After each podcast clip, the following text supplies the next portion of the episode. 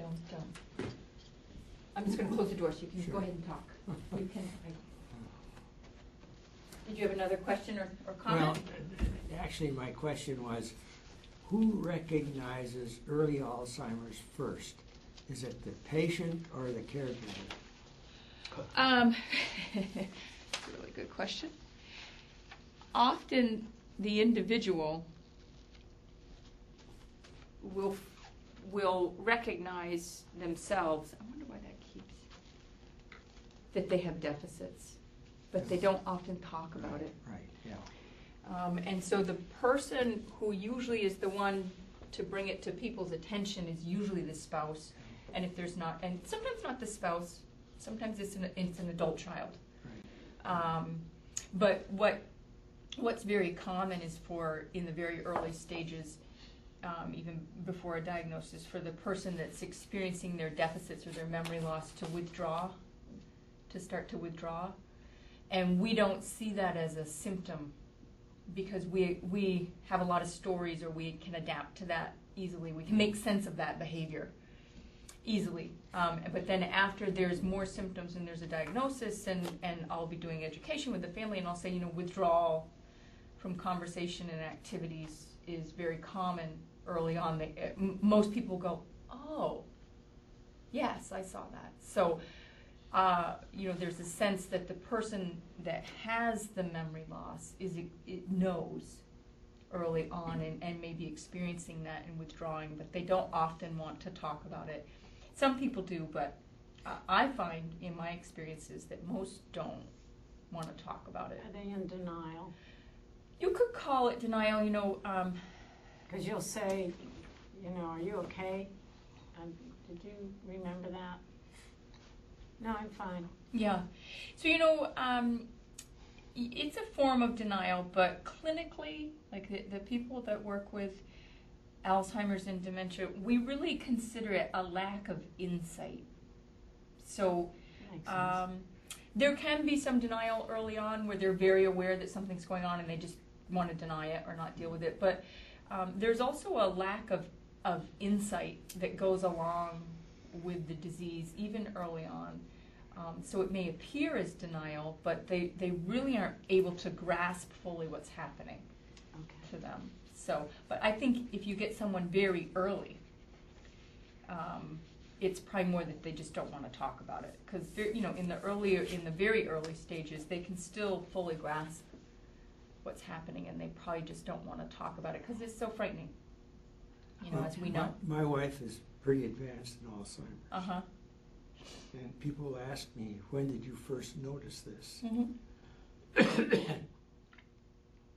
And I, I can answer that, but as I look back on it, I see subtle signs much before I had thought of it last. The very subtle signs of Yes. little changes and Yeah. capabilities. So, yeah, okay. Thank Yeah, you. that's very, that's very common. Thank you.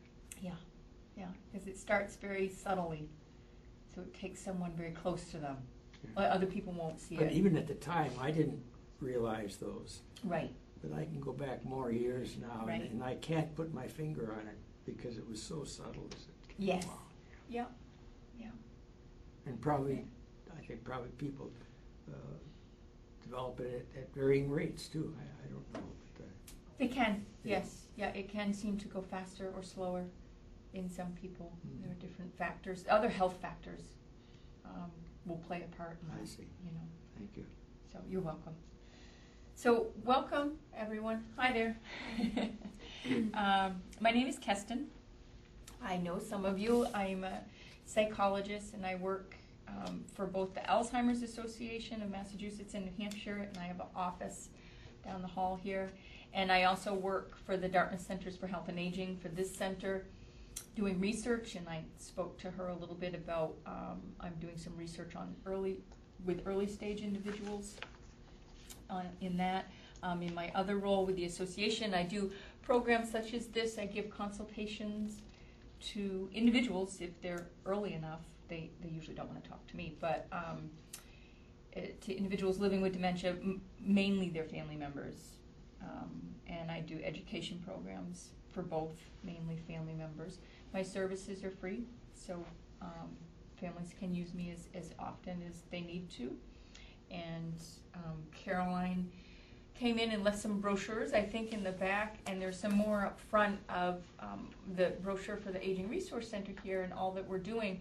I do just a very small part of what we do here. I, you may or may not be familiar with us, but we do a lot of different free education programs and workshops um, for the community. So check us out, and we'll have some. We're putting together our spring schedule right now, and I have more programs coming up. Some for early stage individuals, so look for that um, beyond the research programs.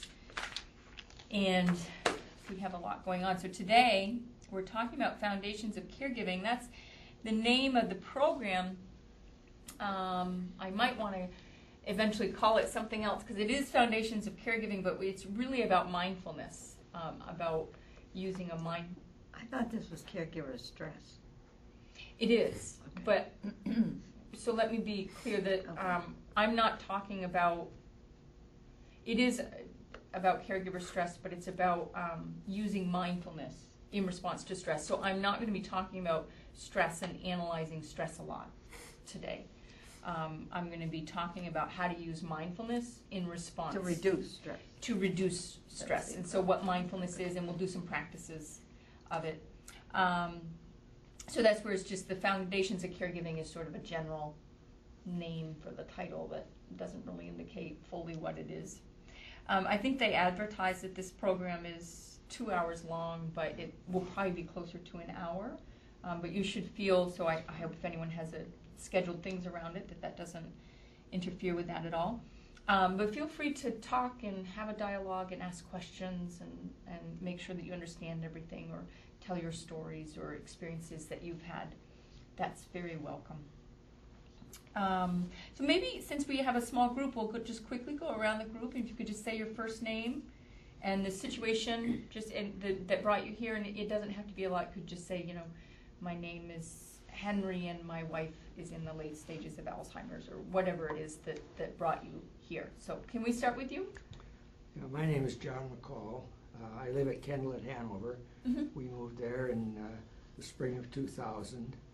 Uh, two years ago in January, my wife Nina moved down to our memory care Alzheimer's unit, which we have there, Mhm. which has been wonderful.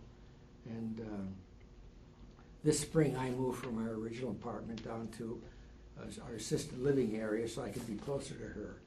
I have lunch with her every day and spend time with the people there. Um, I take her for walks every day because I find everyone down there is much different, has much different needs, and Mhm. uh, they have a lot of activities, and different people enter into different ones. Uh, she always did her own thing. She uh, was in politics and worked for ABC News. Hmm. So, Thank you. Um, my name is Brianna, and um, I'm basically here just to try to understand um, a few things. I will. Uh, my mom's really, um, you know, sick and and um, having a lot of problems, so I'm uh, going to be taking care of her. Okay. Um, so I'm just trying to understand a little more on a few things. Okay, good. I'm glad you're here. I'm Beverly. I've been um, dealing with ons and off of memory clinic, memory issues with my Mhm. husband for about probably eight years, nine Mm. years. Um, he's brilliant, Mm. and because he's brilliant, it's hard to understand where uh, he's at, at the level he's at. Um, I was telling Claire that I think it's getting progressively worse. He's he's very apprehensive, understandably. Um, I keep trying to give him as much autonomy as possible so that he doesn't feel that he's falling apart because he's quite independent. I'm his third wife. Mm. and uh, too bad his second and first wife didn't give But here I am. and I own an inn. I, Uh-huh. I'm, I own an inn. owner innkeeper. Mhm. so I've been juggling with two houses, one for him, which is not here in the area, it's about an hour and a half north. And uh, he went yesterday. I was telling Claire that his driving seems to be, and his balance is really bad. Mm. Um, and he's got a lot of medical issues on top of all this. And last night I called him up there, and he never put the phone back on the hook, so I got frightened because he has COPD. Mhm. And I called the police, and they had to go, and they found that he didn't put the phone back on. So Mm. I'm sort of at that point where I'm not sure when I can let him go and when I have to be with him and have supervision. So it's kind of scary Yeah. for me. Where do you live? Woodstock. You're in Woodstock. Mhm. Um, so you you might want to contact me after today. We're not going to go over those types of caregiving issues today. This is really about mindfulness and, and stress. But if you want to do a consultation with me, it That'd be might wonderful. you, you're in a good you. place to do Thank that you with so me. much. So just contact me, email me, or call me, and we'll set up something on my schedule. And Do you want me to talk to you after the class today? Um, I won't have time after the class today, but if you can um, set up a time that we can talk on the phone, or Okay. that you might be convenient for you to, to come up, but I'd we be can also do it over to. the phone. Right. And we can just talk about what's happening in your life and different ways for you to understand it and Okay. respond to it. Because the mindfulness, I think, is really important. Yes. Because you're really not taking care of yourself. It's a constant, you know, mental gymnastics as to what you're supposed to do and what you're not supposed to do. Right, right. And this this course, like as I said, this this course was designed to be the introductory course to a series that Good. actually I run in June every Good. June here. Mhm. Um, and the series gives more of those coping skills, like when do you make this decision and how do I understand this symptom and, and all of that. Um, so I know that today when I get a group like this, there's always other conversations we sure. could be having. So, um, yeah, we'll, we'll talk after. Thank you for. You're welcome. Yeah. Claire? I'm Claire. My husband Dudley was diagnosed by Dr. Well, as diagnosed, I say. I don't have anything in writing, but I need, I need that soon. Um, has been seeing Dr. Santulli and said, yes, you do have Mm-hmm. dementia, or I like to say memory issues, but now I would say Alzheimer's for four years. Mm-hmm. Four years ago this month, almost this week, this week exactly. and matter of fact, and uh, we're still we still have a good relationship. Dudley maintains four miles of mountain trail. Um, but if you say go to the post office, he'll say I don't know where the post office is. Mm. And we, you know, we're going to so and so's house tonight for dinner. Who are Brian and Cindy? Mm-hmm. Um, and, and a lot of it is is harmless stuff like that that I used to get. I was I came to this because I was in such a bad place anxiety wise myself. I mean my body was shaking and Mm. my stomach was clenching, but I am taking diazepam Mm-hmm. and uh, I am getting more respite care. And. I'm, I don't know, I've just gotten into a different place in this whole thing. Mm. With, uh, uh, I, I'm maturing in it, I guess. Mm-hmm. And I'm, my stomach isn't clenching, and I mean, I won't say I don't get anxious. but Right. Taking vitamin D because my doctor said stress reduces your immune system, so it's very Mhm. important that you do what you can to boost your immune system. But it's it's my Dudley's better off than I am, Mm. and I'm a lot better than I was in September. Good. I mean, and I. I went on a trip to England, and his son came, and Dudley's son came, so forth. Good. Thank you. I'm Sandy, and uh, I think, I think my wife was diagnosed four or five years ago. But it isn't moving that rapidly.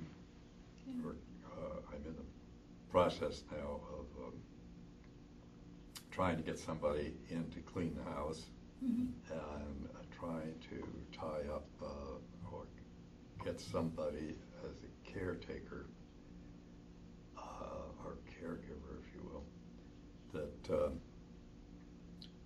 uh, that- my wife can relate to. Mm.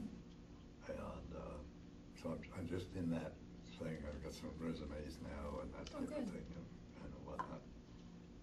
Um,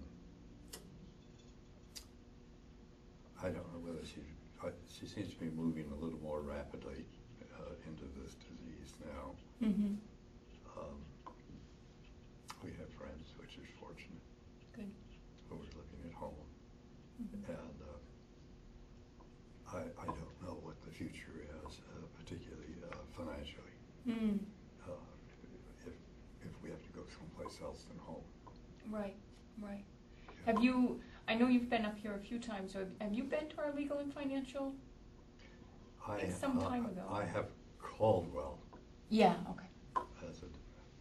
we, Oh, uh, good. we- Okay. He set me up about three or four years ago. Good, good, okay, Yeah. great, great.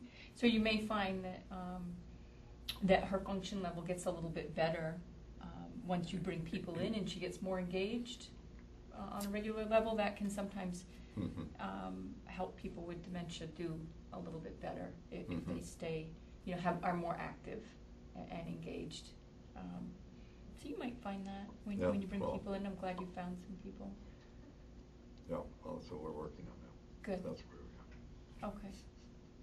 Okay. So, um, as I said, today is about foundations of caregiving, and, and I'm primarily going to go over uh, the mindfulness discipline or practice, um, what it is, and we're going to actually practice it. We're going to have a few um, practices of it. But first, I want to talk for a few moments about what self care is. Um, so self-care in, in today's talk and self-care in, in, in this context is it's really just as simple as being friendly to yourself. Okay, so I'm not going to be asking you to implement a lot of a lot of new burdens for you to have to take care of in your life about taking care of yourself. Sometimes that can be um, create stress for people to say now you have to start being respon you know, taking care of yourself and all of this. Sometimes people feel as though they have an, uh, more activities or tasks to, to take on. So this is really about um, mindfulness is really about uh, developing a certain relationship with yourself and your feelings, and particularly your say your more negative or, or stressful or overwhelming feelings, and just first becoming aware of them and how they impact you and how you respond to them, and then slowly starting to come into a different relationship with them. So today isn't about the aspects of caregiving and responding to stress, such as, you know, exercise is great and, and having a good social life and having friends, like you said, that's very important. Having, you know, people to talk to, going to a support group, um, eating well, staying healthy, making sure you're still engaged in tasks that are important to you. These are all important parts of caregiving and reducing stress. Today, I'm going to be talking primarily about mindfulness, which is um, a completely more uh, private, it's more addressing how you relate to your stress inside of yourself. So rather than those aspects of dealing with stress outside of yourself, like exercising or seeing friends or support group, it's more about how do you manage your stress within your own space, in, in your own experience. So that's really what we're going to be looking at today. Another principle is that your care for another person in any way, not only someone who has Alzheimer's, but our care, our ability to take care of other people, the foundation of that is our ability to care for ourselves. And we hear about this, you know, we, we hear about this in different ways, but it's really true. Um, if you're not on firm ground in your own experience and feeling good or having access to positive emotions, it's very difficult to do that or try to provide that for someone else. And that's really what caring for someone else is. It's, it's sort of it's not only taking care of different tasks in their life, but even as you take care of different tasks in their life, like say the bills or their doctor's appointments or whatever it is, you're doing that with caring. It's a part of giving your energy out and your nurturing out to someone else. Well, that is that caring that we can give out to other people comes from the well of our own self-caring. So our self-caring feeds that well that cares for ourselves and allows us to care for others. And that's really what the compassion fatigue, um, I don't know if you've heard of this term, is all about people in the in the um, service professions, such as, as myself and the people who work here, and um, doctors and nurses, compassion fatigue is something that we hear about a lot, where you, you know, you're constantly giving out and caring Right. for and doing for others, and that can deplete you if you're not caring for yourself. And some of the signs of compassion fatigue are the stress that caregivers have. Anger is a big one. Um, getting easily irritated or easily fragmented, having your mind get fragmented, you just can't hold things together. Being exhausted, or finding that you're constantly seeking distractions, even medicating yourself, um, and not just say with alcohol, but you can medicate yourself with TV or gossip or shopping or just wanting to do something else, want your wanting your mind to be somewhere else. So compassion fatigue is a real syndrome, and and that type of uh, being under that kind of stress and fatigue for extended periods of time can have an impact on your own health and that's that's actually been um, is being demonstrated more and more in research is the health concerns of long-term caregivers, um, not only for Alzheimer's or dementia, but for a lot of different chronic conditions. That that's a real factor to think about. So that's what we think of when we're when we're talking about self-care. We're talking about um, today. We're talking about learning to come into a friendly relationship with yourself and your sense of burden or your sense of responsibility or any negative feelings that you have in response to caregiving or really to anything. And that's what mindfulness is, and I'll go over that a little bit more. Um, I do want to say that sometimes, for some people, a resistance to just stopping and focusing on your own feelings, which is, is what mindfulness asks you to do, um, a resistance to that can be that if you do stop and really just start to reflect or allow in all of the different feelings that you have, that you'll drown in them. That, that you'll, you'll be overwhelmed with them. That sometimes um, we have different ways to cope with stress. So that, you know, shopping or the, um, you know, all the different things that we do, or the anger, the irritation, those aren't necessarily, um, you know, those are coping techniques. They're, they're ways to deal um, with an overwhelm of negative feelings. So, not all coping techniques are bad or need to be gotten rid of. It's just you want to notice when a coping technique, the, the way that you cope with something, you want to notice when it's crossed a line and is now not contributing to you, but is, is starting to be destructive or take away from you. So, with bringing in mindfulness, um, I'm just trying to add or wanting to add for you one more tool, one more personal resource you could use. It's, it shouldn't you shouldn't think of it that you should only do mindfulness or that that should replace any other coping techniques that you have. It shouldn't. It should be one more that you have. And mindfulness, the the, the whole um, idea behind mindfulness is that you you do allow in. You, you, it's a lot about allowing whatever experience you have you know, whether that be negative or positive or whatever. And primarily we're, we're focused on, on negative, but that you do allow that, and it, and it will hopefully impart to you or teach to you a different way of, of dealing with your negative emotions, which is not to push them away, but to be able to manage working with them head on. Okay, so it's, it's, it's a new way to manage negative feelings. Uh-huh. Is there, is, is avoidance for yourself get into play on that? For example, avoid um, by thinking it must be you, it's not them, that they're going through this, number one. And number two, avoidance to become socially involved or doing things you used to do. Mm-hmm. And I, it, it probably fits into that compassion fatigue where you just don't have that because of all the stuff that's going on. And Right. sometimes you don't even realize because you're so used to dealing with stress all of your life Mhm. anyway Mm-hmm. that you think you're going to be able to overcome this. Right, right. So you'll start to avoid thinking that this is a problem and, Right. and overlook it. Mhm. And uh, when you were saying that the, the client or the patient or the person, the, the loving person um, that you're taking care of, um, sometimes it's so convincing because they're convinced nothing's wrong. That you Mhm. think you're a little cuckoo. Mm-hmm.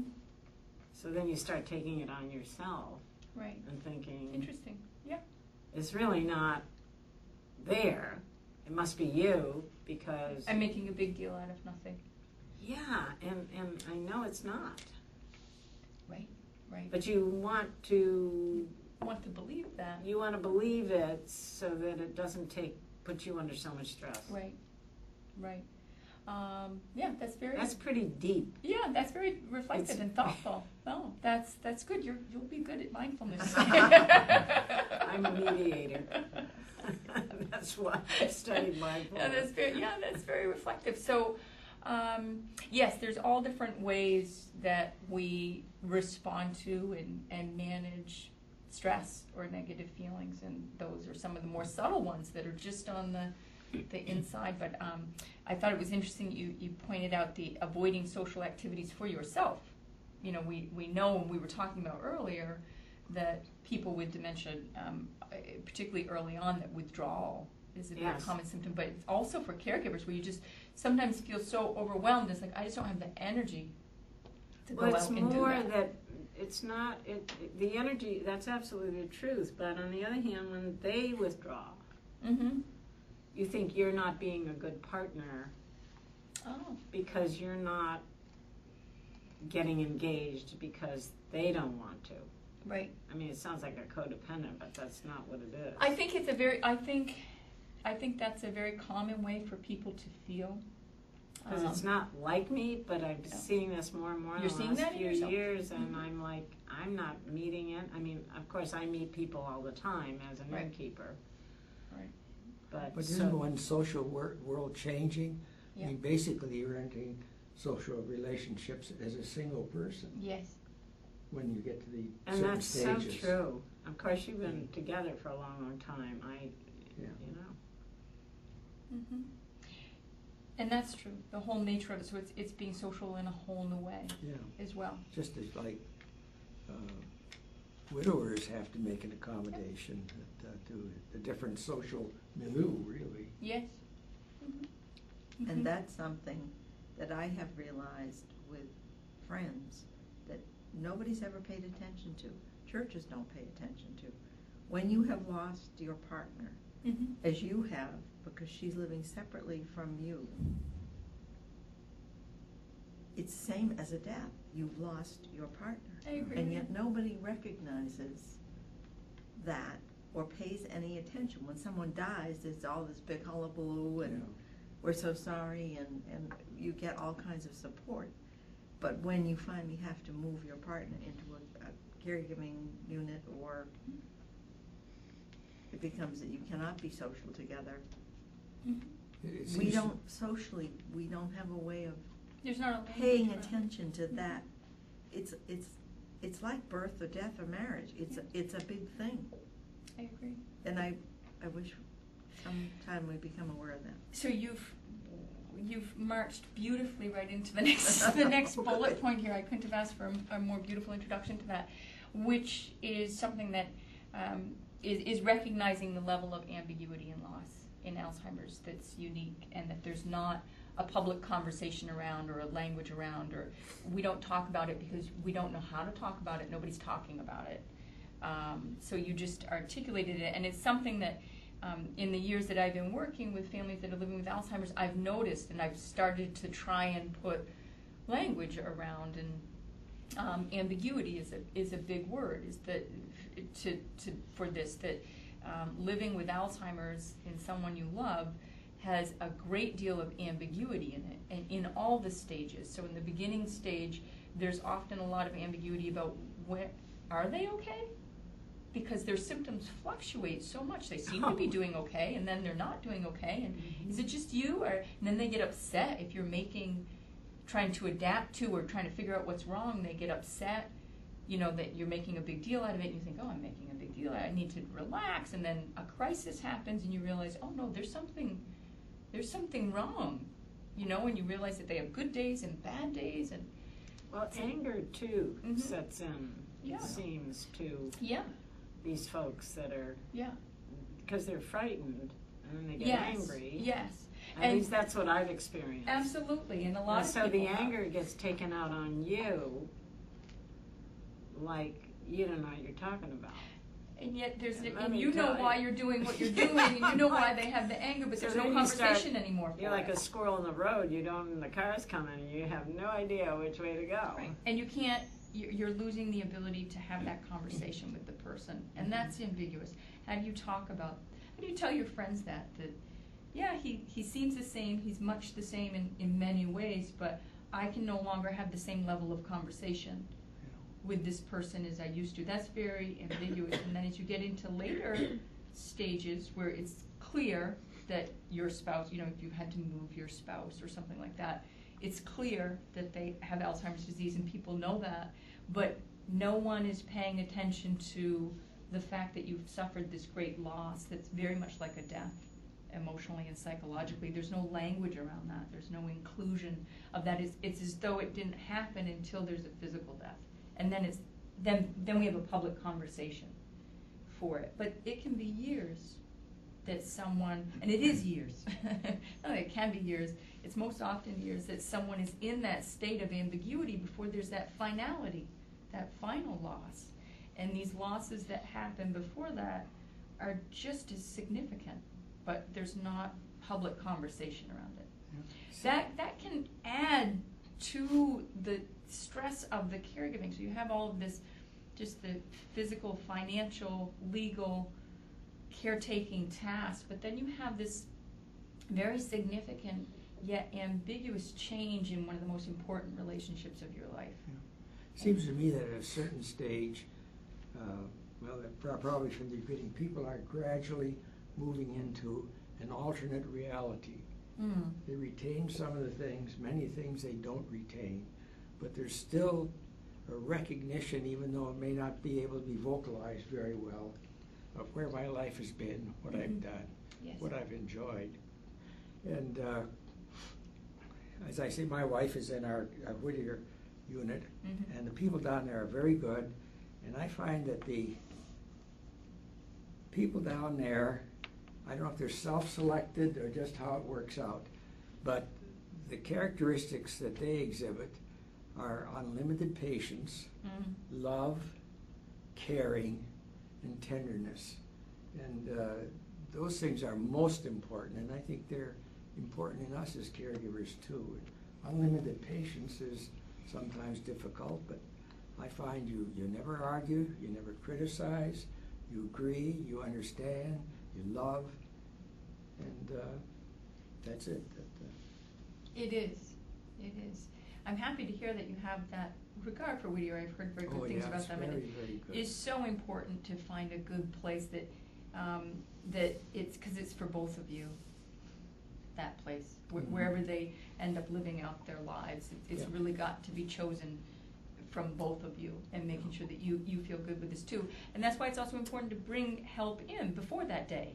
Um, you know that the person has to move to bring help in, because um, you know we do love our spouses, our family members, and we do want to do our best and be patient, but it's hard if you're called on that 24 7. And informal caregivers can often have a bigger supply of it because it's, it's not, they can love that person, but it's not their spouse or their parent. And so it, they can, that, that's an important part of supporting yourself. So bringing in that help is an important part of your own taking care of yourself. Yeah. That's, that's really a- an important point. Well, you're lost too without having this when someone looks good. Yes.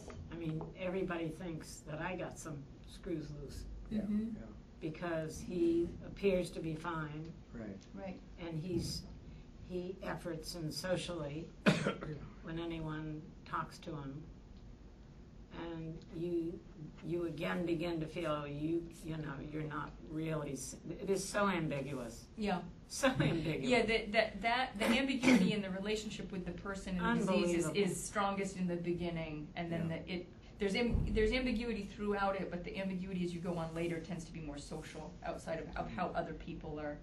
well the, his family his children Mm-hmm. and um, they think I'm projecting you know. because they're not with him Yeah. twenty-four seven, so this mindfulness, Do they ever give you respite? oh God, no, they don't like me. So The curse of the third. I'm a good wife, right? Why would they like me? Yeah, but it's their dad. Doesn't mean anything.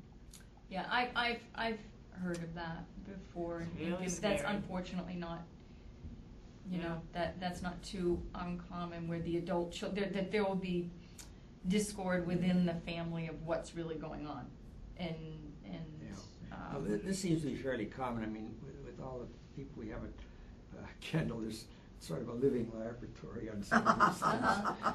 And uh, one of the things is when people are transferred by the health personnel and the spouse or children, uh, someone will say, I'm surprised. Yeah. Uh, How, how did that happen? What's wrong with that Yeah, person?" she doesn't look bad. Well, uh, I'm down every day, and uh, I just said, I think it was the right move. I'm gonna Right. Go with that.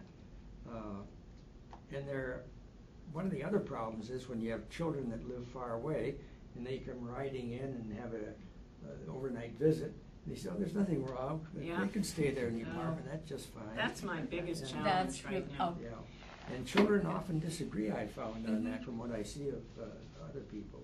Yeah. Uh, Our, our children do agree on things, but one of them has uh, had a lifelong uh, history of cancer, and she can deal with anything. Uh, The other one, I think, is sort of uh, upset by what's happening with her mother, and Mm. it's- I suppose they see it reflected in what might happen to them someday. sure, It, uh, yeah, a lot of fear. And- and- Well, I have six kids and he has five, so. Wow. There's a lot of people that. Wow. There's a lot of different I- perspectives to, to manage. Because he appears to be okay. In the early stages, Yeah. they do.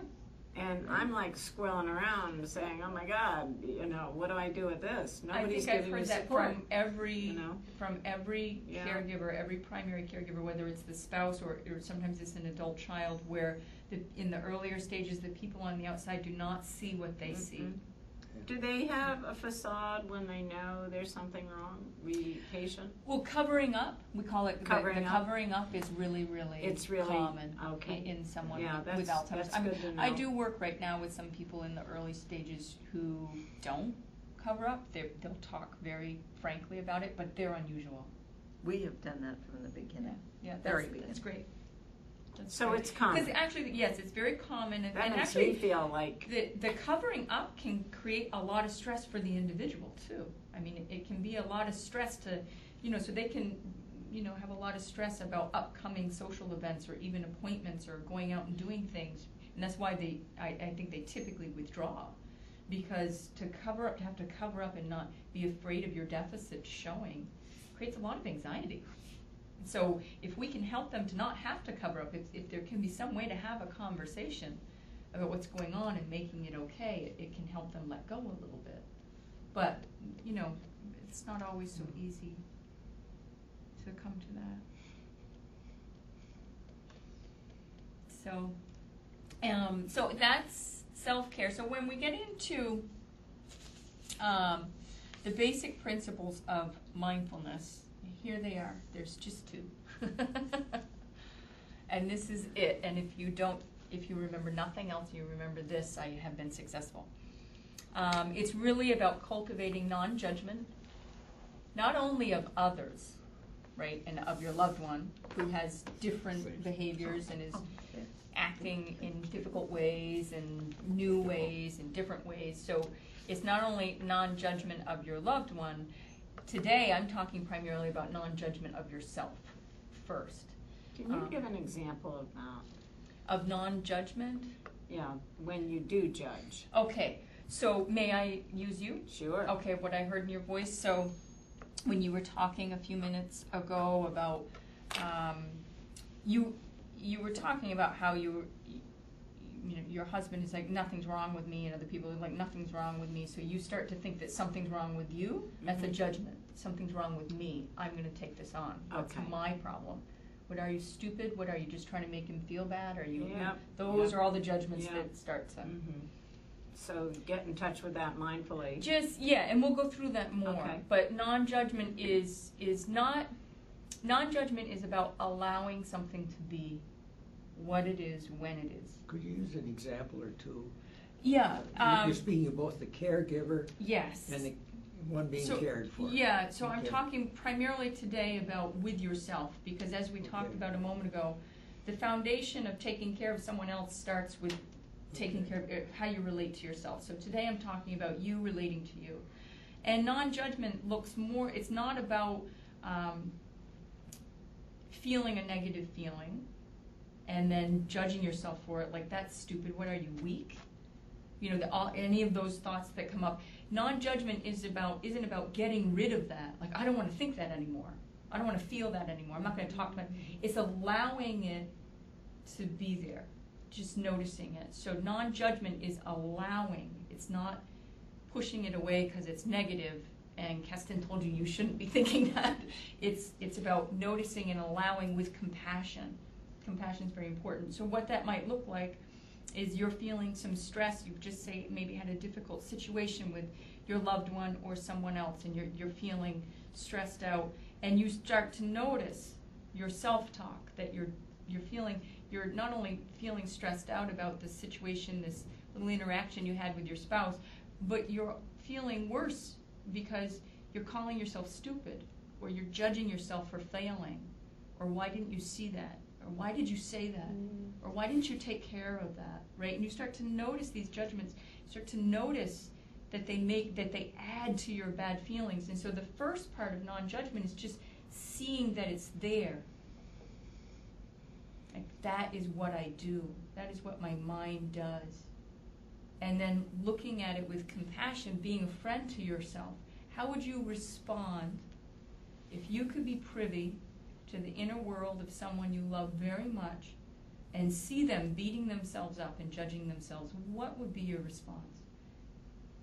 I know what my response to any like my nieces would be. I would say, "Sweetheart, it's okay.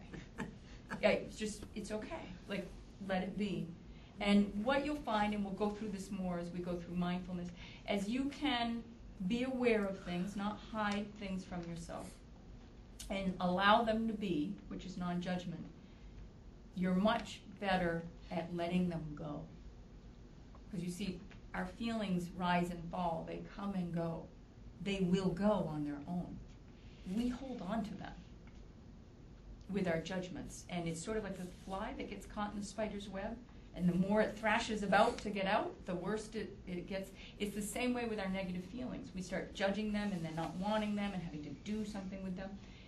The natural process of the mind and the emotions is to have them go. They naturally will go their own way if you don't hold on to them if you don't make something out of them. There's nothing you have to do except realize, be, be aware of yourself, allow it to be, be friendly, compassionate with yourself, and let it go. What comes to mind is what is, is. Yes, What is, is. yes. And so in that allowing, it's not confirming or affirming or validating, it's just seeing that this is what my mind does. And and we're not, you know, you're not unique in that. It's it's really what human minds tend to do. We tend to beat up on ourselves a lot. We tend to judge ourselves a lot, and that judgment adds to our difficult feelings. And then that distorts the situation and makes it more difficult for us to make good decisions. Okay? And the more we have that relationship with ourselves, the more we judge ourselves, the more we tend to judge others. It seems to me too that there are no real answers to this because Right? I think every patient is much different. Yes. I think every one of us as caregivers are much different. I think our relationships are different. And I think it's just arriving at what we feel is a reasonable relationship as we go forward into the future and that, uh, and it may be very different in different cases. and, uh, Absolutely. you know. I completely agree with you, and it's really about, um, you know, in my work with, with families, um, I don't, like when we're trying to come upon decisions or making decisions or what's the best thing to do here, it's really, I try to help them just clarify their values. Yeah. Because it's, it's going to be different for everybody. There are no, um, definite answers to anything in Alzheimer's, and every relationship is so unique that it really is about that family and that individual making the best choice that they can in that situation. So it's so the, the where mindfulness would come in is is becoming clear so that you can make your best choice and not be making choices based on fear or anger or anxiety. That you can become clear about what is actually happening and what you actually value and what will be the best the, the best Right, for decision. you, yeah. Yeah. Yeah. And your spouse. Yeah. So what I'm asking you to, to consider today and to work on starting today is, is starting to realize your relationship to yourself in that way and then, and then noticing in your life as you go forward that that will naturally extend into your relationship with your loved one. That as you become more compassionate and non-judgmental and allowing and letting go with yourself, you'll, you'll find that you, you're able to do that for others easier. And that will be natural it'll be subtle.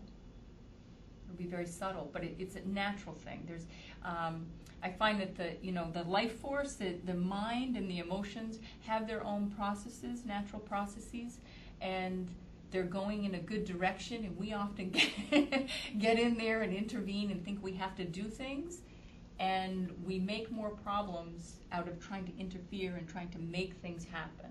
You don't have to make yourself feel happy or positive if you're feeling sad. If you just allow your sadness and just honor it for what it is, you'll be surprised at how easily it moves on. It's interesting, um, most generally, personally, I've always been non-gentleman, non, excuse me, non-judgmental, Uh huh. and also, uh, very compassionate, cause that's my business. Yes. Good. So you have that, and then you gotta turn your mind off to the other compartment. So I'm almost having to compartmentalize what is going on. And when you say you have to turn your mind off to the other compartment, what do you mean by the other compartment? What's in there? Well, I naturally do, I'm naturally non-judgmental. Mm-hmm. and naturally compassionate. Otherwise, everybody that comes into my home, Right. uh, You, you, wouldn't be a good. You wouldn't be a. a I mean, I. bookkeeper, right? That's what I do. Right. That's but my what's job. that other compartment? And the other part is, I have been judgmental because I get angry Yes. that I got to take care of this situation. Yes. Like, you know, where is kids? Where is, you know, where's his family? You Mhm. know, I came 300 yards later. Mm-hmm. So instead, I guess the way I'm hearing this is that just realizing that it's, this is what it is. Yes, and so But it's hard. Th- it's- Very, it- it very is hard. So hard for me because I switch gears. Mhm. So let me use your, thank you, and you're so reflective, let me use that as, as an Mhm. example, if I may. So, um, so you have this other part of you that, that has a anger and angry judgment about how things are, um, particularly with your family members and, and this thing, and that, that makes sense. So mindfulness would, um, so let me start with mindfulness is not to apply mindfulness, what we're talking about today, to that that anger, and to say look at it non-judgmentally doesn't mean you suddenly love what everybody's doing. That's not Sorry. Sorry. what I'm talking I don't about. think I could do so that. I'm not I'm not talking about like gutting Forget yourself it. out, right? So that's not the goal.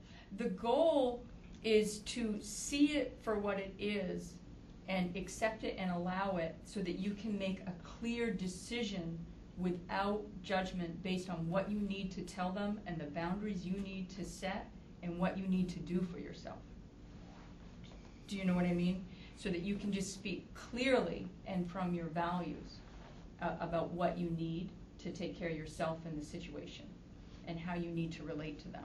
So relating to, say, his children from with angry judgment of them, you've probably noticed is ineffective. It, it's not going to get you the results you want. And having that angry judgment is also not good for you either. So mindfulness isn't about um, dismantling righteous anger. It's, it's, it's about becoming, letting go of the judgment, saying, okay, this is why, this is why I'm angry because I need more help. So how do I ask, or if you don't want to, I need to draw my boundaries. So Yeah, does that it- make sense to It's you? It's more about, um, m- my anger is not about them not doing something, cause that, that isn't gonna work, cause he doesn't have a very good relationship with them. My anger is more about why me? Mm. Why, why do I have to? go? I'm sure everybody feels that way, maybe, Mhm. because they've got these great spouses and so forth. But, you know, I, I, I get it. I get what you're saying. Yeah, I get what you're saying. It's very difficult. yeah, yeah. For me, it is, because, you know, I raised six kids on my own. Mhm. Always taking care of everybody, and then all of a sudden, um, you know, not really wanting to do anything that would be fun because I'm too tired to, to do this. So to be mindful that, to, to care about myself more. Yeah, so I would say with your response of why me, and that is a very common, that, that's, you know, you don't have to be living with Alzheimer's. That to be sounds feeling selfish though. Judgment. Isn't the Okay. other- Oh, Is good. it- is it- Okay, oh, that's, that's So not. what I would that's ask you to bring then to that anger of why me is compassion. Compassion You deserve compassion. for yourself. Who deserves this? But you could also say, why not me? Why not me? But before you can get there, I would just first just have compassion. So not to indulge in the self-pity, Yeah. um, but to have compassion for the fact that this is hard, this hurts, this is suffering. I get it. You're disappointed. Why wouldn't you be disappointed? Someone you love has a terrible disease. It sucks. It does. I'd rather be sitting And with you you where should. you are. this is not easy. So to have compassion for that, not to pity yourself as a victim, but but to have there's there's righteous anger and compassion in that. Damn it, you had it. You were looking forward to a different life. Yeah. There's righteous anger in that, but the judgment is you're selfish. That's a judgment that I would ask you to just take aside and look at. Like, oh, that's a judgment, and that judgment is adding to your negative feelings. Okay. That judgment, you can allow it to be, but allow it to be and allow it to go.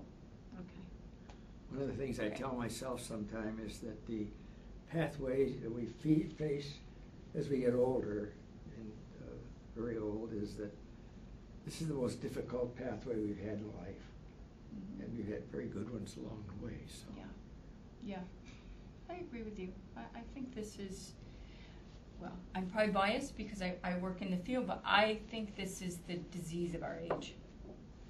For us to It really, seems so, the doesn't it? disease of our age. I Yes, think it yes, marks I our think you're age right. All of us. i- in history, and that um, our society, our culture, globally, we have an aging, you know, population globally. The whole, it, and it brings up so much, and particularly the the whole idea of what is a meaningful and quality life, and living longer. Is it enough to just live longer? What is what is a good life? And it's bringing up so many important existential questions for all of us. Um, okay. So we're going to go through um, three different applications of mindfulness, and in just a moment, we're going to actually start to practice it, and we'll just do like a minute at a time. Um, so the first application and the basic core application of mindfulness is just cultivating being present with that non-judgmental compassion, just being present and allowing, just observing what, just what is is, and starting to observe your mind. Where where does my mind come in and say you're selfish or that shouldn't be or make all of these judgments? The second application of mindfulness that we're going to use today is then starting to observe the natural rise and fall of our emotions, and we're going to do that more through sensual data. I actually have some food for us, but it's it. This is about um, not only just being present, but it's then being present to the contents of your mind. So the first one that we'll practice is just being present to your breath. It's just becoming present. And it's a very simple but profound activity because you quickly realize how often we're not present, how often we're just not really present here to other people and to ourselves and to life, just being present. The second one on the natural rise and fall of emotions is about then becoming present to what's actually the content of your mind. What are you actually thinking and feeling? And that, if you practice that for a little while, you'll be surprised at how much you don't know about what you're actually thinking and feeling, and how much is judgment, and how much is allowing, and how much is holding on, and all of this. And then the last one that we'll practice is to intentionally focus your mind on positive things. So mindfulness can be used to just become present, and that alone can make a, a profound difference in a person's life. It can be used to start to observe and manage your, the content of your mind, and, and in this case today, we're really thinking about negative feelings, is what we're going to be trying to deal with. Um, and then it can be used to intentionally focus. So the first two are about just noticing and becoming aware and, and allowing and allowing to let go. So just starting to notice what comes in and out of your mind and how it comes in and out of your mind. The last one is bringing actual intention. That you're going to actually intentionally focus on something positive to generate the feelings that you want. So, what we notice in mindfulness is that um, if you observe your mind, it doesn't have to be for a long period of time, you start to very quickly make connections between what you're mm-hmm. feeling and what you're thinking, and what you're thinking and what feelings that produces. And how much of your experience in your daily life is determined more by that internal process of the link between feelings and thoughts than what's actually happening out there. And I don't mean to diminish or dismiss the difficult things that are actually happening out there. I just want to bring attention to the power that you have over selecting your response to what's happening out there. And in order to do that, you need to first become aware of the link between what you think habitually without thinking about it, it just happens, and what kind of feelings that produces in you. So, if I may use you again, for example, because you've been so forthright about yourself, um, starting to notice what the judgment of your selfish, how that makes you feel, and then how that makes you act. You start to link all of these things up, and you realize that that whole inner world, that's what we call the mind, is really pulling the strings. It- it's, it's really determining so much of our quality of life and our inner experience, and then how we relate to things. You know, how, how we take. So, have you heard? You know, there's a very popular adage um, these days. I tend to hear it everywhere, but maybe it's just the field that I'm in. Um, that it's not about really what happens that makes the difference, but how you respond to what happens that makes the difference. That's what I'm talking about. And mindfulness is that practice of becoming very aware of how habitual your mind is and how it's causing you to feel in, in automatic ways. And so you can choose, and this may have been more automatic um, for you, John, but you can start to choose responding with love. And if you can't be in love in that moment, you start to learn to intentionally focus your attention on something that, that brings about positive feelings and then acting on that when you can. So you start to become more responsible and empowered in how your thoughts and emotions are being generated. And that doesn't mean that you should always you should feel as though you're always in control of your emotions or your thoughts because we're not and we never will be. but you can have more control or say over them and you can have more detachment from them when they're happening and, and it's negative and there's nothing you can do. You can just sit with yourself and say, okay, I know, I'll just let this be and I know that it will go. And when it goes, that's when I'll start to reflect on the problem and decide what I need to do. But I'm not going to do it from here. I'm not going to do it from this depression or this anger or this stress. That's not where I'm going to make a decision from. That's not how I'm going to interpret this situation. And fear, And fear. yeah. Yeah, yeah, yeah. So, um, in psychology, you know, it's something that uh, we notice with depression particularly, um, but other states of mind too, is that there's a tendency when we get caught up in negative or uncomfortable feelings to interpret our entire lives from that filter. Do you know what I mean? And, and those, that's when you apply mindfulness and you start practicing mindfulness and you see the link between your thoughts and your feelings, or your feelings that then generate certain thoughts, you start to realize that, okay, where do I want to make my decisions from? So I know that I get depressed sometimes. Um, I've, I've personally struggled with anxiety in my life. And it was years before I realized that making decisions from anxiety tended to create more anxiety. And when I learned to manage my anxiety, which doesn't mean I don't feel it, I do, but I just let it go, then I make decisions when I'm not feeling anxious and I make much better decisions about things. I see things more clearly. So mindfulness is that's really what it's about when you practice it. It's, it's really coming into an honest relationship with yourself and, and deciding what your what your best places to, to make decisions and interpretations are from. Does that make sense? It takes a lot of practice. Yeah. Not as much as, as you may think, like, so you don't have to sit down and meditate for an hour each day. In fact, I don't, well, I've done some meditation retreats, but I, I don't.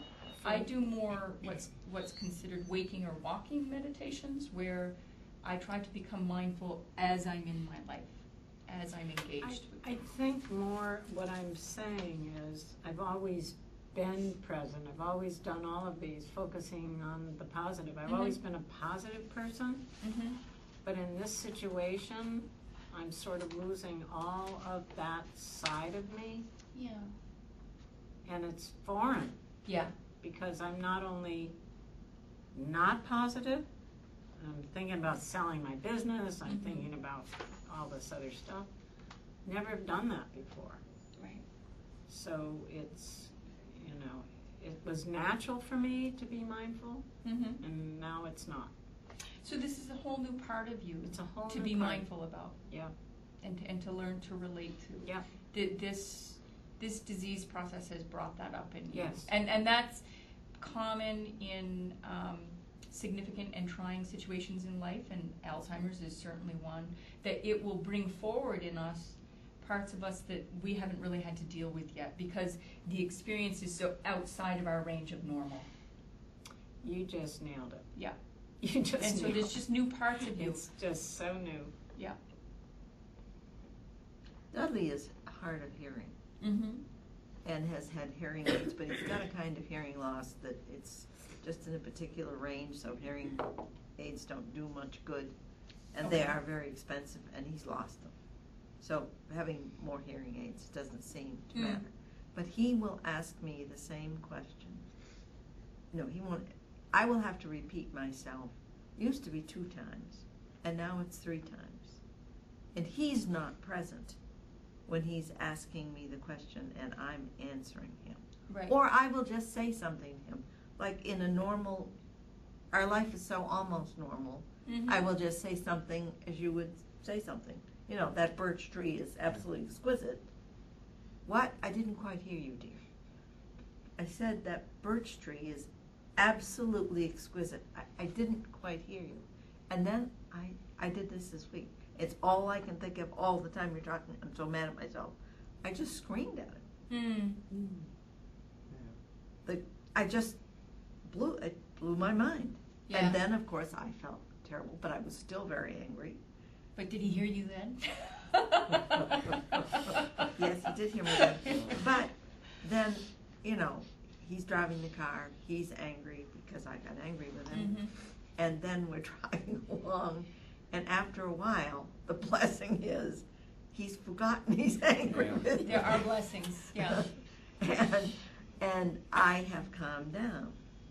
But it's the hearing thing, and the thing, he may ask me something, or we may, but he doesn't, he isn't there when I say something. I said, it's almost as if I have to say to you, Dudley, I'm making an appointment to say something to you. That birch tree is exquisite. Will you listen? Mhm. That's when he went out and bought that toothbrush. And it drives, no, no, it was on the list. No, That I'm was only my kidding. fault. It drives me Yeah. Yeah.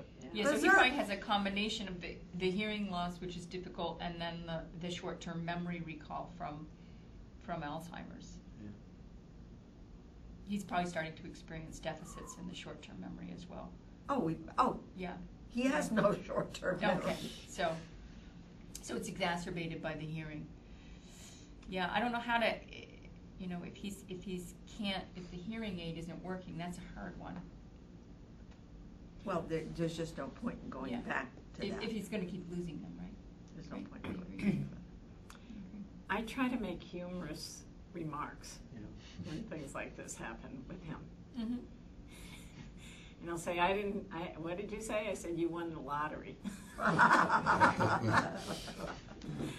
And then I, and, and, and I find there are, there is a lot of humor. Yeah. And I, of course, I've always looked at things humorously. Yeah. And, Yeah. um, it was so funny because he was watching, he's a military guy, so he, and he, um, loves, uh, NCIS. Mm-hmm. So he watches NCIS, and I said, "Oh, I thought we saw that. Isn't that a repeat?" He said, "No, I haven't seen it before." I said, "You know the good news about your memory, the loss of memory." I said, "You can watch the same thing every single day, and you'll never remember what it was." Yeah. And and he'll That's- laugh about that That's good. because I try to bring That's humor good. into it. Yeah. Um, and and I think that's how he becomes less fearful Yeah, uh, because there's a lot of joking about it. in levity, yeah. It's another dimension, if you will. Yes, of- yeah, it is. It is. and when I do that, it's easier. Yes, so keep doing that. That. there's only so much humor you can go on. So let's, let's do, let's do a moment of, um, of mindfulness. This is, um, I will do all the timing and all of that, so there's nothing to be concerned about. So this is called You Always Have Your Breath. This is the basic primary activity of mindfulness. Um, you can do this anytime, anywhere. You don't need to be in a, a group like this. You don't need to be at a meditation retreat. You don't even need to have it be quiet. I mean, I, if I'm upset about something or, or whatever, if I have strong emotions about anything, even if I'm driving, I will start to, I can, you always come to focus on your breath.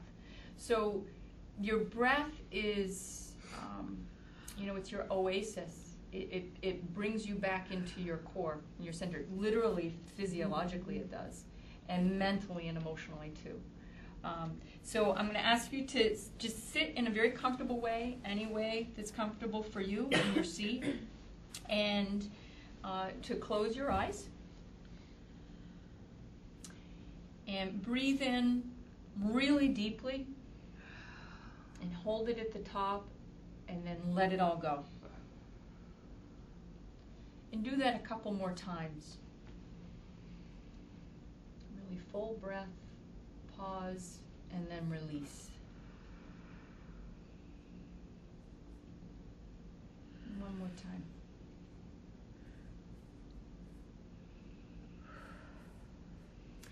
So now I'm going to time us um, for just one minute, and your task is to simply focus on your breath. And if you notice that your mind wanders, when you notice that, just let it go and come back to your breath.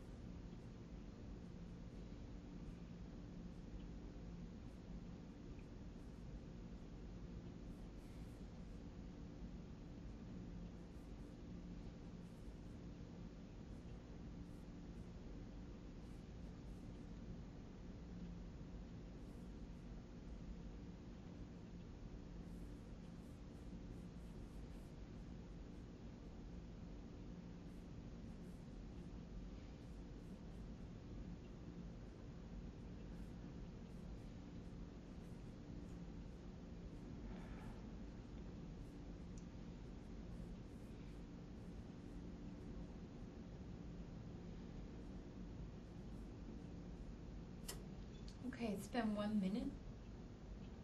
Open your eyes. How was that? Always good. Really. How was your sense of time? Did that feel like a minute? It was it More.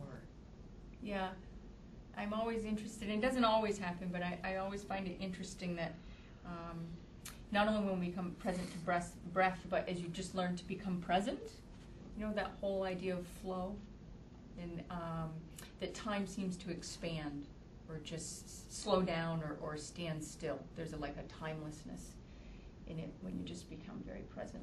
So that's the basic practice, and um, I would encourage you in your life to do it for a minute at a time. I mean it, and I mean that. I might fall asleep. I saw you yawning. What do you expect to come out of this? Huh? What do you expect to come out of this from each of us? By holding our breath for a minute like? Or just focusing on your breath for a minute? yeah, for a minute. Well, in that actual exercise, I just wanted you to have the experience of it, a- and, and actually how simple it is. But it should bring something out in. Yes, so the practice of mindfulness, if you, if all you did was just practice focusing on your breath, um, it brings a sense of calmness and centeredness and clarity, and you, and it's subtle, but it happens. It starts to transform how present you are with others, and just things, things happening in life and it can even start to transform how well you make decisions because it can bring a real clarity. What happens when we become present is that all of the all of the ways that our mind is usually caught up in the future or the past is just suspended. It just goes away for a moment and you're just completely clear. And from there life can become very rich when you're not distracted in habitual ways so life can become richer, but also your decisions, your, your interpretations of things can become much more clear. So that's what I would, I would expect and hope for you if you continue to just practice focusing on your breath. And that practice can be a minute at a time, but you don't even have to, you know, it can be a minute when you're in a parking lot waiting for something or in a bathroom stall or it, it can, or just sitting quietly in your living room. But it can really be at any time if you just become aware of, you know, you could be talking in a conversation or driving down the road or washing the dishes and just remember, oh yeah, you know, Kesstan said to focus on your breath and you could just do it for a moment. Mm-hmm. And your mind starts to become, that starts to become habitual after a while. And you'll start to notice that your mind will become just snap to being very present without you trying every once in a while because it's being trained. Well, the reason I asked the question Yeah. is because uh, it's, my experience just now was that uh, I should uh, each day plan uh, kind of an agenda and do something that uh, is a positive contribution to Nina's life and a po- positive contribution to mine at the same time. I like that. So you're a little bit ahead, which is Oh. great. You guys are anticipating everything I'm going to say. Um, there, that's a part of the, the focusing on, intentionally focusing on positive emotions is um, writing down a list of things that make you feel Yeah, right. and then intentionally starting to schedule them into your life. And it can be tiny, tiny things. It doesn't have to be Yeah. anything big that stresses you out like, oh, now I've got to generate positive emotions. Great. so that's the basic practice, and I, I encourage you to just bring it into just a part of your life and living as a human being. You can also separate it out and do a moment or two moments or whatever of mindfulness in the morning or in the afternoon or, or whenever. That's good too. But also just bring it into, it's called walking meditation actually. There's a whole branch of meditation that they meditate as they walk. So it's, it's about, you can do mindfulness just as a practice of your life because your mind is always active and you're always there. And you can just start to train yourself that way. So the second way, um, so I said there were three applications. There's just focusing on your breath and becoming present. And then there's focusing on the content of your mind and becoming very present to that. And we're going to do that. We're going to do a moment of that. And we're going to do that with like these little candies or I have nuts or whatever you want. Um, and you're just going to focus on the taste and how the texture and how it is in your mouth and all of that. But I want you to think of this as a metaphor or, or an example of how you might focus on your feelings, you know, or any, so particularly negative feelings, but it can also be positive. So if you're under a lot of stress one day, or you're having, struggling with a difficult feeling, or hopelessness, or fear, or anger, or whatever it is, you could start to just bring that inner awareness and focus on it like you are today on these candies or whatever. Just like, what is this all about? What am I feeling? Because often when we really become present to our feelings, what we think we're feeling is just the surface. You know, so um, I can tell you that it's it's very common that if you really allow and meditate on your anger, that there's often some sort of sadness underneath it. Do you know what I mean? So feelings are complex. There's uh, many layers to them. So, um, so let me pass these around. These are lemon and cherry. Okay, so you can take one of those, or I have some other. I have great stuff. So Ooh, a whole I was bag very of excited goodies. about. Get, I yes, I was very excited about. Have you guys seen these? Um, I'm not much of a chocolate person, but like raspberry and mint M and M's. Ooh, Have you seen raspberry? M and M. So it has the chocolate. It's raspberry and dark chocolate and mint and dark chocolate. Yeah. I thought these are. I haven't seen these. The raspberry and chocolate is one of my yeah. favorite Isn't that? combinations. Isn't that? Yes. I love raspberry, actually. But, um, I love mint too. I do too. And And I I love love dark chocolate. chocolate. so have some of these before I have them all. So you can try some of those. Mix the flavors. And I got Uh, Is that pretzels. I don't know if anyone's interested in that. I'm Or gonna pass. just in case someone's not interested in the oh, in the chocolate. Get the different ones and Here's the uh, raspberry. Yeah. Here's the raspberry. Mhm. Oh my goodness. Everybody's stocking. Oh, I know, I know. I've never seen these before. I was so Where excited. did you find them? The Um, co-op? I was at the co-op. Yeah. Yeah. So, good stuff. So what we're gonna do on this, and if you've already started, no judgment. Um, what we're gonna do on this is take whatever your item is, and um, if you've already started, that's fine. Just take another one too. And um, first, you just want to get the visual and tactile feel of it. So this is the full sensory. You want the what's the content of this, the content of this experience, and this is very simple. But you just want to observe how it looks and how it feels before you eat it. Maybe even smell. Some of them they probably don't smell. Mine does not. And then put it in your mouth. Close your eyes. And just become aware of the whole experience. Just be it's just really becoming present to it. How it tastes, the amount of saliva in your mouth, where you tend to put it in your mouth,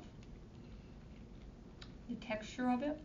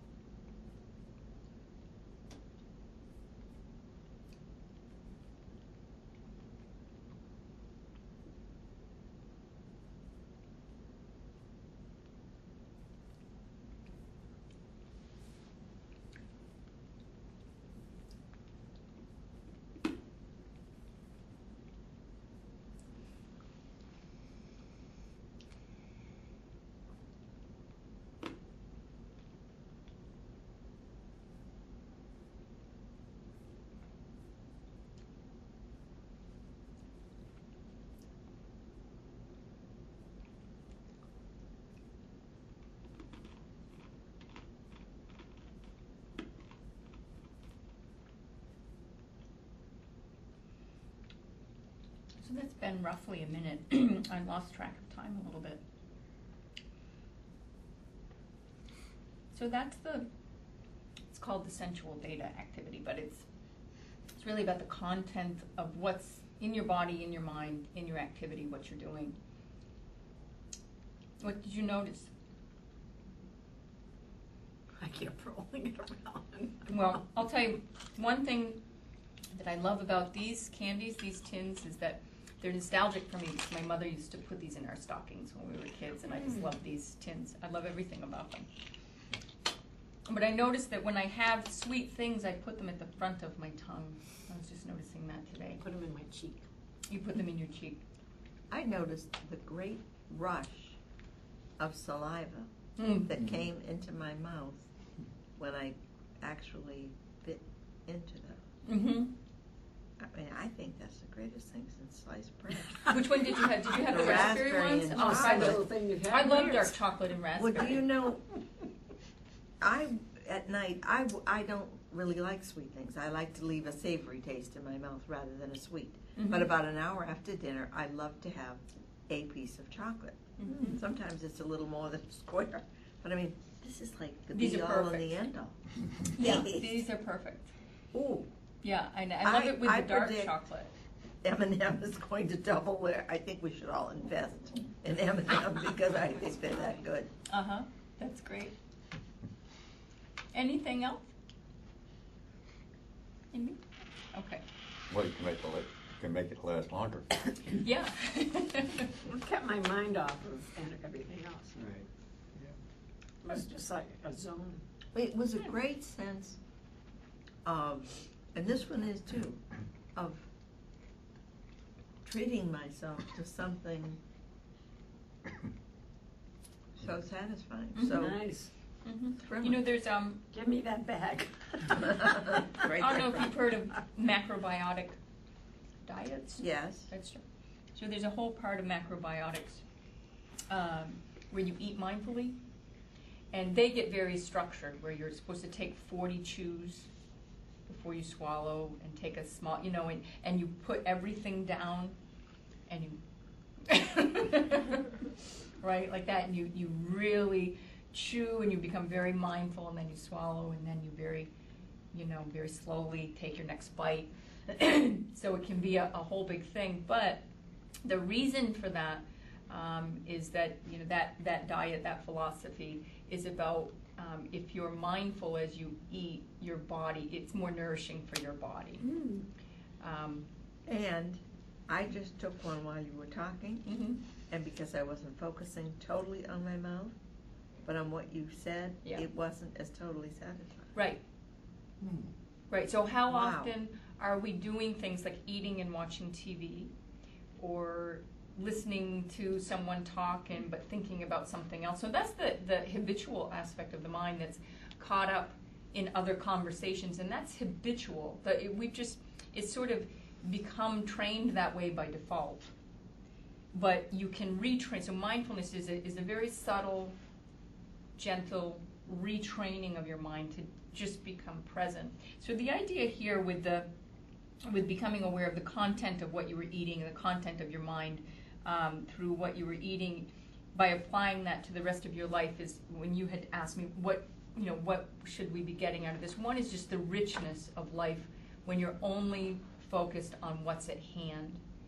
And eventually realizing that that also applies is also true for negative things too. That doesn't mean that you're going to start "Ah, i can't wait for the next negative thing to happen.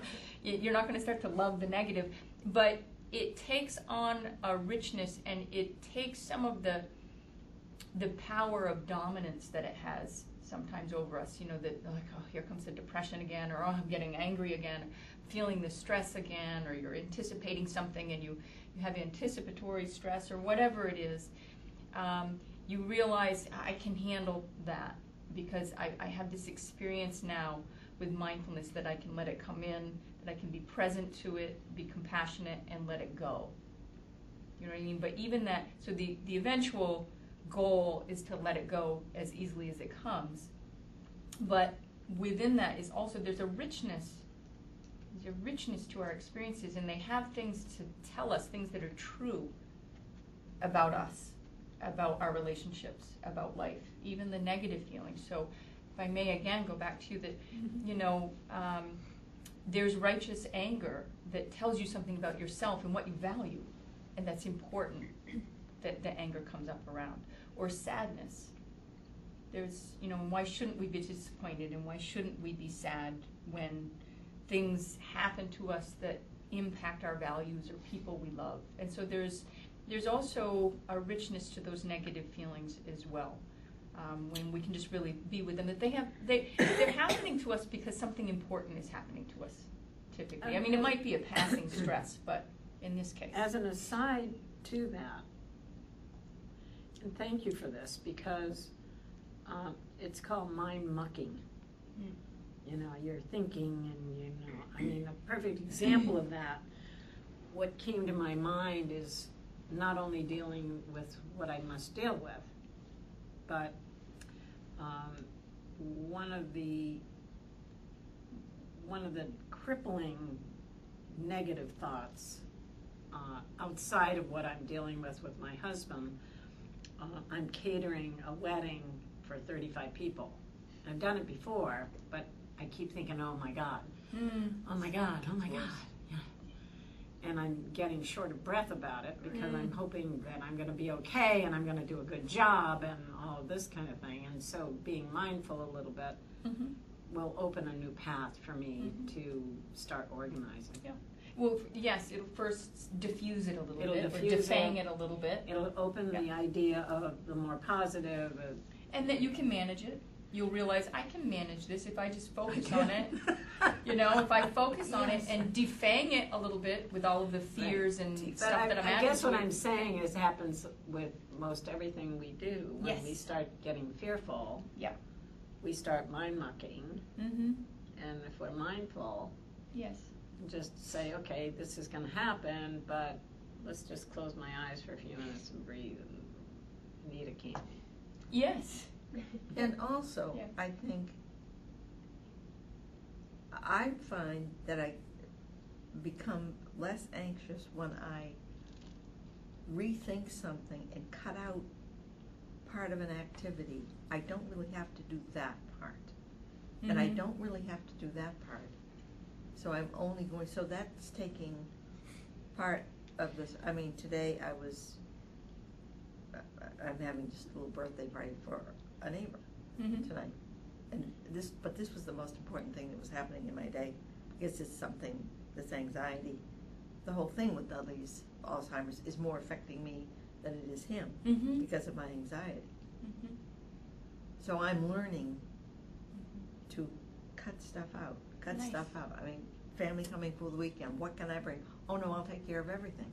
And then I called up and I said, you know what, Lindsay? It would be great if you brought that la- Good for you. lasagna that you said, you know, you offered to bring. Yeah.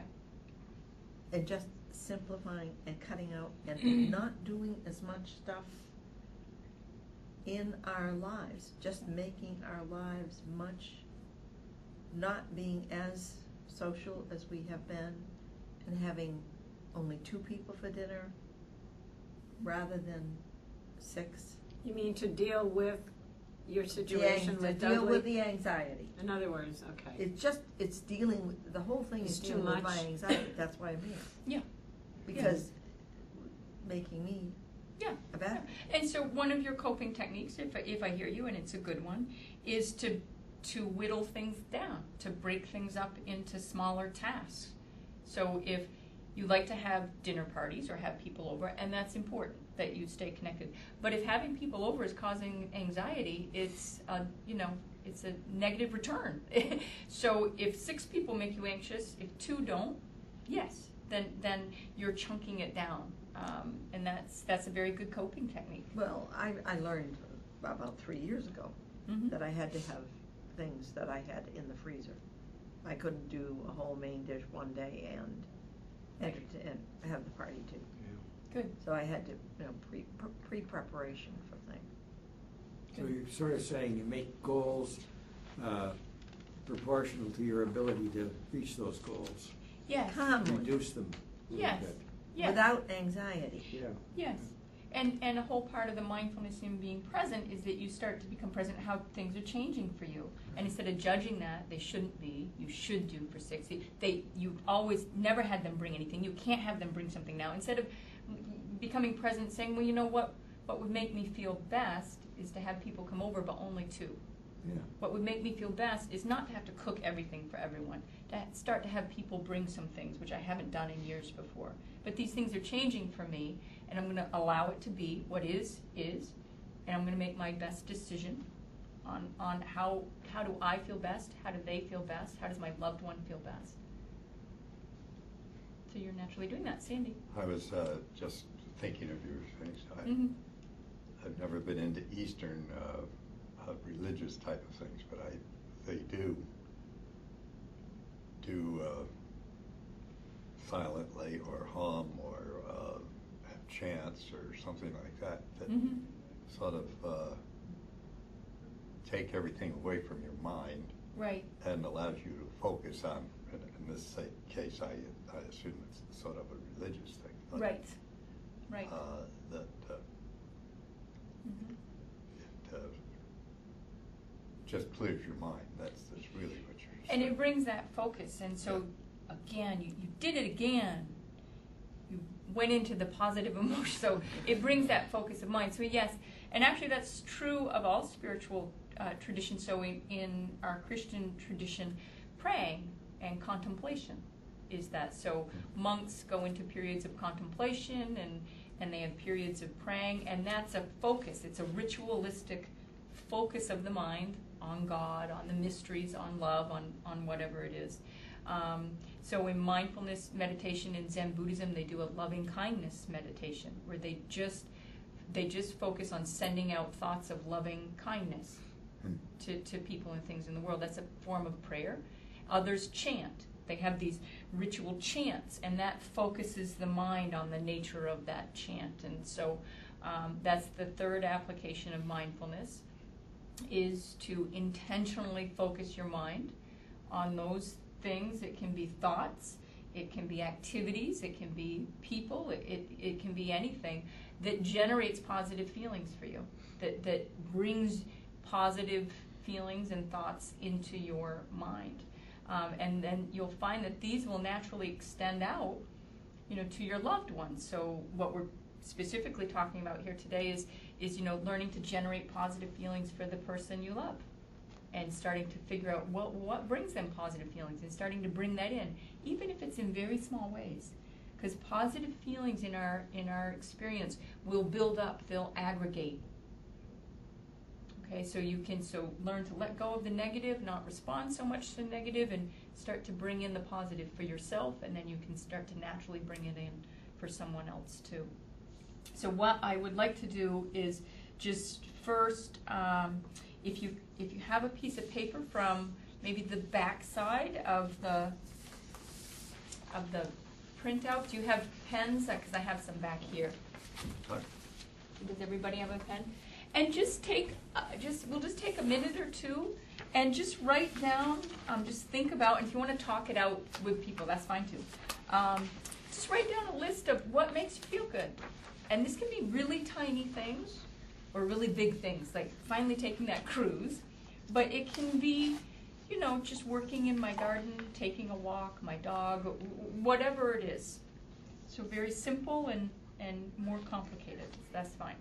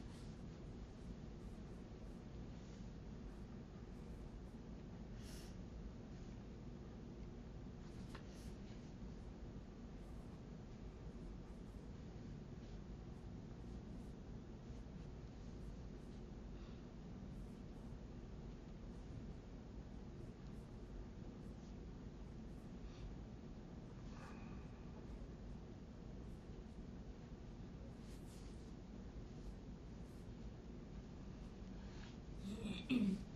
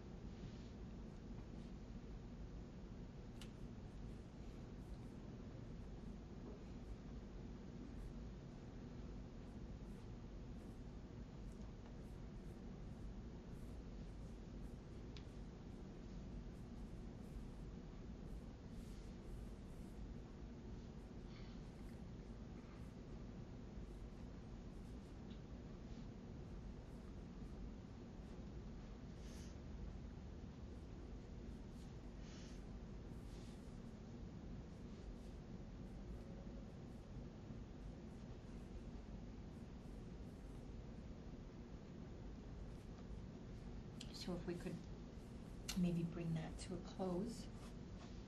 Hopefully everyone has a few or more things down. Does anyone want to share? I saw you. You're impressed. This goes on. I'm like a kid in a candy store. Do Which you want to share a couple with us? Sure. What- what you have there? I like cooking. I enjoy when I'm feeling a little depressed and stuff or angry, Mhm. whatever. Mhm. It, I lose myself into being creative cooking Nice. and serving. I always tell my guests that Mhm. it's the best job ever because they have to pay me and they can't get away and they have to eat the food. Yes. So, Um, I love to play tennis. I haven't played in a long time. Uh, believe it or not, I like cleaning and organizing. Mhm. I do too. And I so really Uh, love it. Yeah, I'm glad you have that down there because even if it's a task, even if, if it's something that you like, I feel better mentally and emotionally when things are organized. Organized. I just I it makes have- me feel good. So yeah. if that's if that's one for you, that's one. Do you one? Organizing is important. Yeah. Um, I love being with my kids because they're fun. Mm-hmm. Um, I love talking to little kids. They're so honest Yeah. And they get so excited Yeah. when you're interested in what Yeah. they've got to say. Yeah. I like to pray. I um, I love helping others. And that's a good range of activities. Some are more involved, but some like Mhm. praying or just talking to people. Um, I John, like did you being have a alone. Yeah. You know, I like just making lists and organizing my thoughts. Mm-hmm. Did you have one, John? You had your- Well, uh, stuff.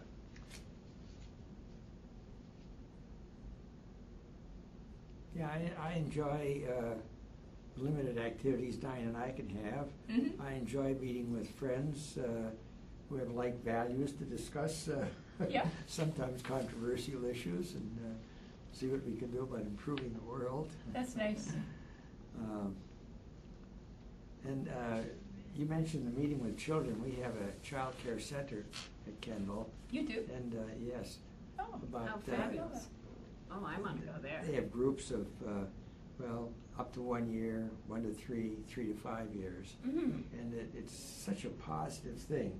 And they will bring those little kids in and have activities going on with the older people. Oh, that is fantastic. I didn't know Isn't they have that that- there. I love it's, it. It's, uh, the woman who directs that there, Sharon Dombrowski Miller, just has an educational input into all of those things. Now, for example, we took a trip over to, uh, uh, Little Lake there, uh, not Occom Pond, it's Storrs Pond, Mhm. uh, in the spring.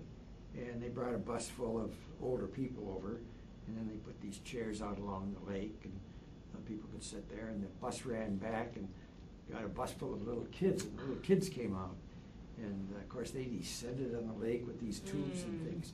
But they also had little pails and nets. They went down, got polywogs, and then put them in the pail, came up and showed them to everyone. Everyone was very excited. It's, uh, it's fun. And then uh, they have things on the inside too, and uh, you know, tracing over leaves and things. And uh, one day the little kids came in, and uh, as they go around, they say, "Well, uh, Nina or John, what what do you want?" And this little girl is uh, four years old, I think, had all the crayons, and she had nothing more than going around and uh, hearing the people's names. And she said, okay, here, Nina, you want a green crane? And she threw it over. Oh. and she said, John, how about a red one? She threw it over. and it, it, the relationship is so amazing. Yeah. So amazing. That is really it's, uh, great. Yeah. Yeah. Yeah. I think that's a very uh, constructive type thing. Uh, I do too. Where uh, almost all people Mm. all seem to all enjoy it. Yeah. Yeah. Yeah. Anyone else want to share? Chocolate. Well, we know that. Yeah. Right. Garden reading, lying down to rest. Sometimes Mhm. that is, you know, I, I wake up at five o'clock in the morning and get up and start my Mhm. day. And by one o'clock after lunch, just getting in the chaise lounge and whew, with a book, just putting the whole bod down. Yeah. Wow. Nice. That is really wonderful. Really good food. Being warm. Being warm. Yeah. Right. Yeah, That's that's always a true. good feeling. That's a big one. Never thought about that. That's Yeah. true. So what I'd like to do for then, um, the last, uh, the last application, the last mindfulness moment, is to just think for a moment now and, um, intentionally choose something to focus on for about a minute, whether it's a memory or something that you're looking forward to, or a visualization, imagining an interaction with someone, or it could be a sunset, it could be working in your garden, whatever it is that would bring a happy thought for you. So think about that for a second, something that you'd like to focus on. And then we're gonna get, get, um, sit comfortably again in your, in your chair. And close your eyes. And again, do about three breaths. Breathe in really deeply and pause, and then just let it all go. And do that a couple more times.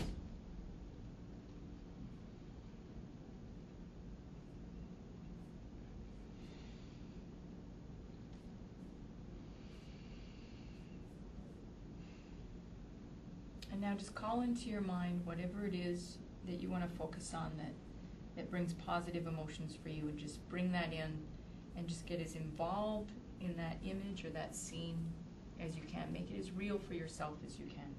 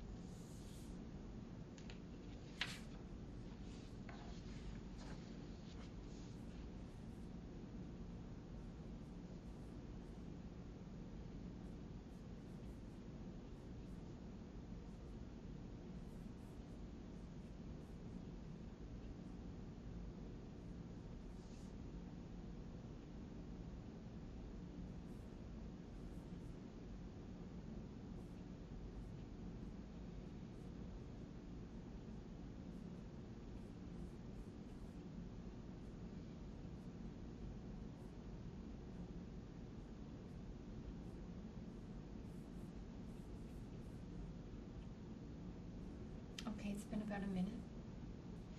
Open your eyes and come back. So those are um, the three applications of mindfulness. So I, I just want to say that you know we have here um, different self-supportive activities, and um, some you probably know about. Um, but I would encourage you, you have the, this list and you, you have the program printed out, so you have that for you. I just want to make a note here as we close that when we're thinking about, you know, Alzheimer's disease and, and the reality of Alzheimer's disease in, in someone that you love, and we were talking about it at the beginning of the session, that, um, you know, that you're experiencing a, a significant death before the physical death, and, and everybody's in different stages. Um, but even people in earlier stages know that it's coming, and you start to experience it ambiguously, but a little at a time. And I, one of the, um, for me, one of the gifts that mindfulness can bring for you is um, being able to connect to the fact that the self that remains in someone with Alzheimer's is only and always in the present moment. Connecting with that person is possible through the very through the very ends of the disease, but that person is only and always available in the present moment. They're not available in thoughts of the past of who they used to be. I mean, those thoughts may or may not bring you pleasure, and that's fine. But when you're with them, they're they're profoundly in the moment. They're there. And even if that moment for them is talking about long-term memories, they are there. That's where they're engaged.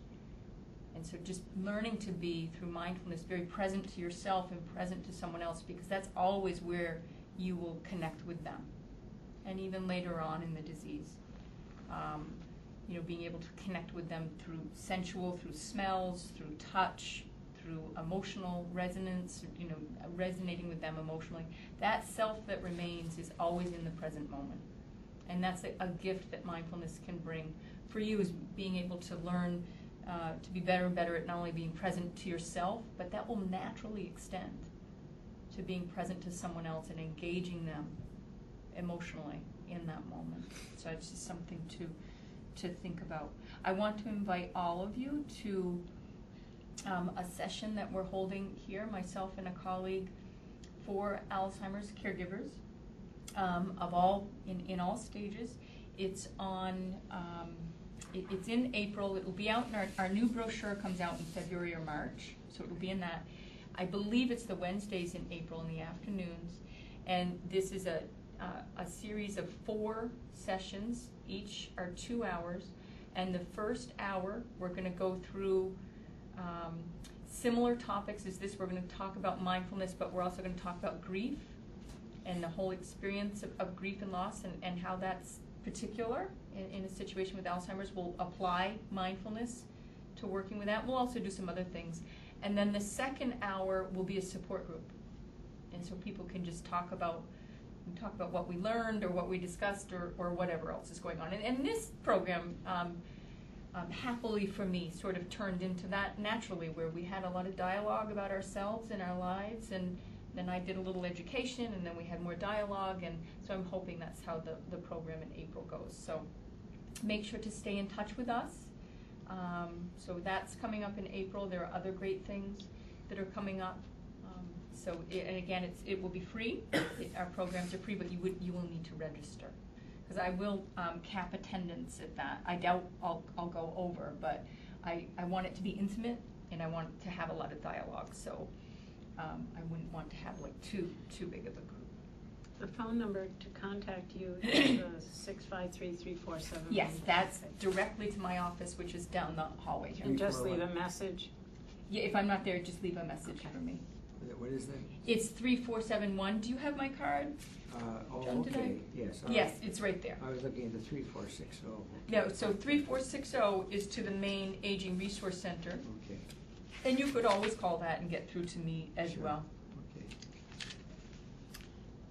Kesstan, what is the uh, helpline? What is that on there? So the helpline, let me go to the next one. The Alzheimer's Association, that's our twenty-four seven helpline. Um, trained clinician on the other end. You can call that, if you're struggling with something like you don't, you're in a, in a moment where you, you don't know what to do, like that you're in a difficult situation or whatever, you can call them. And they'll talk, they'll brainstorm with you on the phone. They'll say, well, have you tried this? Have you done this? Or you can call and get um, education. You can call and get referred to resources um, in your area on, on, you know, if you're looking for home health care, you're looking for adult day, or you're looking for legal and financial advice. You know, they, we have a large database for that.